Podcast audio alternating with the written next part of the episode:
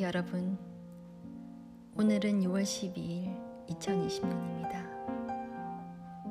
바다로 가는 여인 장만영 바다 가까운 요양원 극이 꽃한 가지 없는 병실 한 구석에 젊은 그 여인은 오래 가슴을 알았다.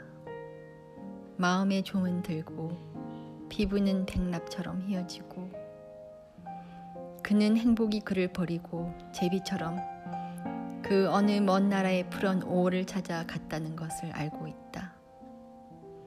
그리고 깊은 밤마다 그는 본다. 그의 육체의 지붕에서 나, 날아가는 비둘기들을 한 마리 두 마리 날아가면 다시 돌아올 줄 모르는 청춘의 비둘기들을 해변 모래알보다도 덧없는 사랑 사랑 지금은 오지 가지가지 총만이 그의 썩은 가슴을 탕목조처럼 좋을 뿐이다.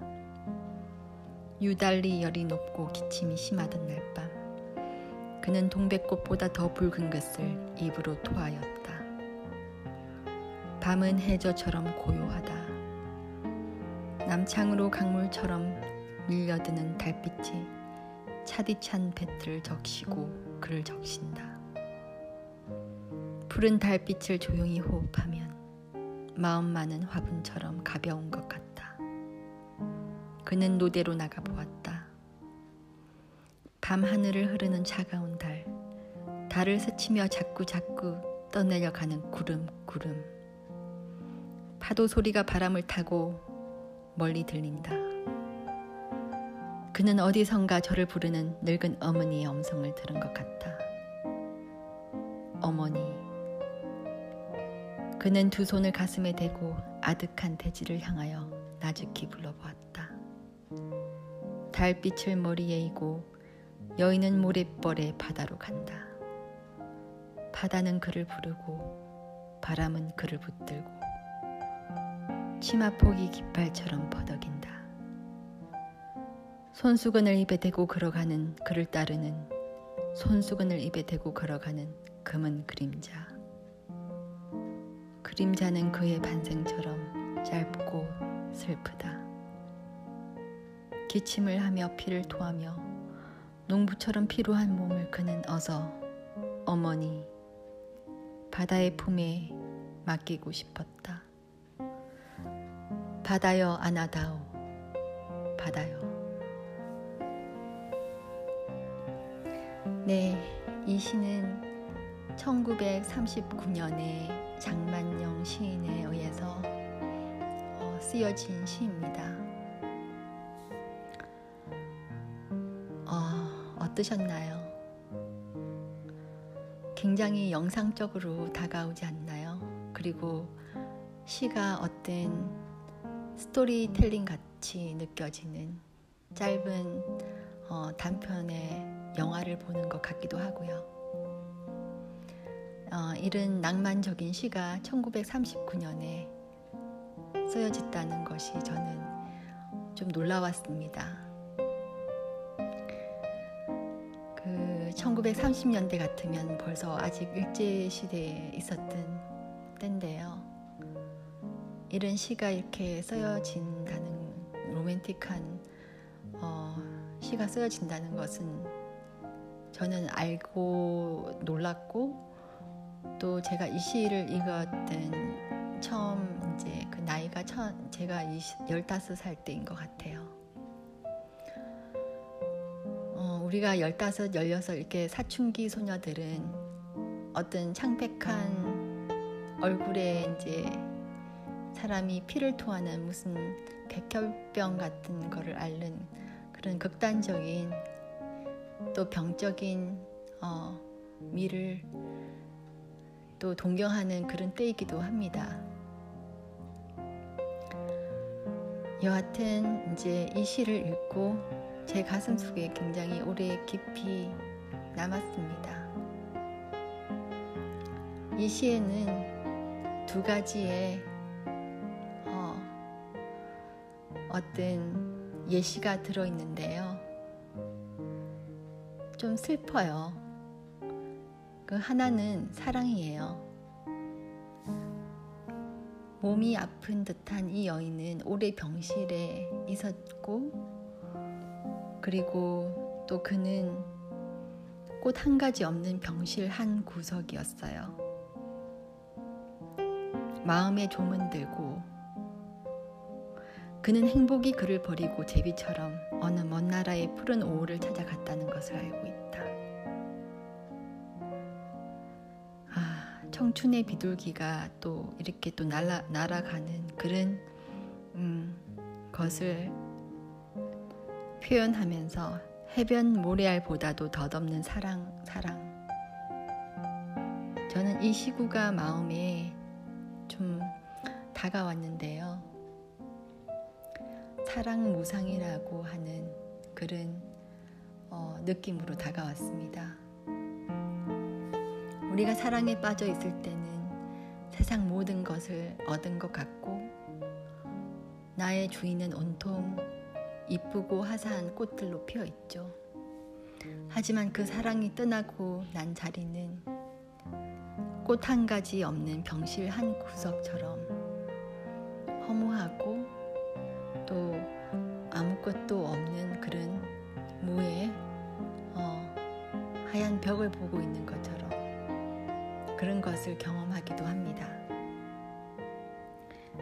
지금은 오직 가지가지 추억만이 그의 썩은 가슴을 탕목초처럼 쪼을 뿐이다. 우리가 사랑이 지나가고 또 추억은 그대로 떠오르지만 여기 아픈 여인은 그런 추억조차도 자신의 가슴을 쪼을 뿐인 그런 상태입니다. 옛날에 햄릿을 읽다가 오피리어가 햄릿에게 사랑을 받아달라고 했지만은 햄릿은 이렇게 거절합니다. 격정 속에 품은 마음은 그 마음이 식으면 잊어버리기가 일수. 그렇게 사랑은 열정과 격정 속에 있을 때는 활활 타오르지만 식으면 싸늘하게 잊어버려지는 그런 물방울 같은 또 그런 상태이기도 합니다. 여기서 어, 말하는 사랑은 남녀 간의 격렬한 열정적인 그런 사랑이지요. 두 번째 이 시가 예시하고 있는 것은 어머니에 대한 그리움입니다. 이 시에서 바다여 아나다오 바다여 시인은 바다를 어머니라고 표현하고 있습니다. 어디선가 저를 부르는 늙은 어머니의 음성을 들은 것 같아. 어머니. 우리가 두 손을 가슴에 대고 어머니를 불러보는 나중에 혼자서 불러보는 그런 시기가 인생에서 있습니다. 어머니와의 추억이 행복하고 좋았던 사람도 있고 어머니와의 추억이 힘들고 화가 나는 사람도 있고 또는 슬픈 사람도 있습니다. 하지만 우리의 육체가 병들고 사랑마저 사랑하는 사람의 사랑마저 멀리 사라지고 난 후 나의 남은 이 육체를 받아줄 나의 필요한 농부처럼 필요한 몸을 받아줄 곳은 어머니 어머니라고 표현하고 있습니다. 네, 이 시 어떠셨나요? 꽤 오래된 시고요. 저도 꽤 오랜만에 읽어서 감회가 새롭습니다.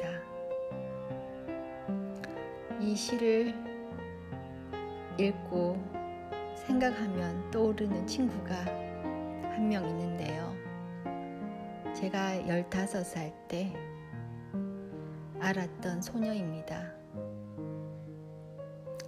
그리고 경험을 하지 않아야 될 그 소녀의 어, 죽음을 경험하게 되었고,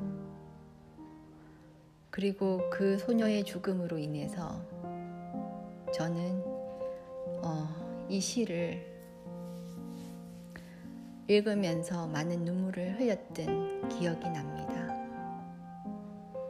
반평생이 아니라 겨우 10대 중반 내 너무나도 짧은 인생을 마감한 친구 저의 중학교 동창이었는데요. 제가 중학교를 거의 정말 오랜만에 처음으로 찾아가서 그 중학교의 앨범을 봤습니다. 졸업 앨범을 보고요. 그 친구의 모습을 보고 어, 펑펑 울었던 기억이 납니다. 사람은 어떤 친구와 추억이 그리고 사건들 여러 가지 일들을 떠오를 때 음악을 떠올리기도 하고 영화를 떠올리기도 하고 저는 그 친구를 생각하면 언제 이 시가 떠올라서 저에게는 굉장히 가슴이 아픈 시이기도 합니다. 어, 여러분은 가장 아프고 힘든 시기 때 어떤 음악을 듣고 어떤 영화를 보시고 어떤 시를 읽으셨나요? 삶에서 문득 우리는 시나 예술이나 음악을 통해서 치유를 받고 상처가 아물기도 합니다. 네, 이번 주말 여러분도 아픈 상처가 있으시다면은 잘 어, 상처가 낫기를 바라고요. 또 즐거운 마음이 생기시면은 즐겁게 가족들과 함께 또는 혼자서 또는 친구들과 아주 좋고 행복한 시간을 보내시기 바랍니다. 네, 청취해 주셔서 감사합니다.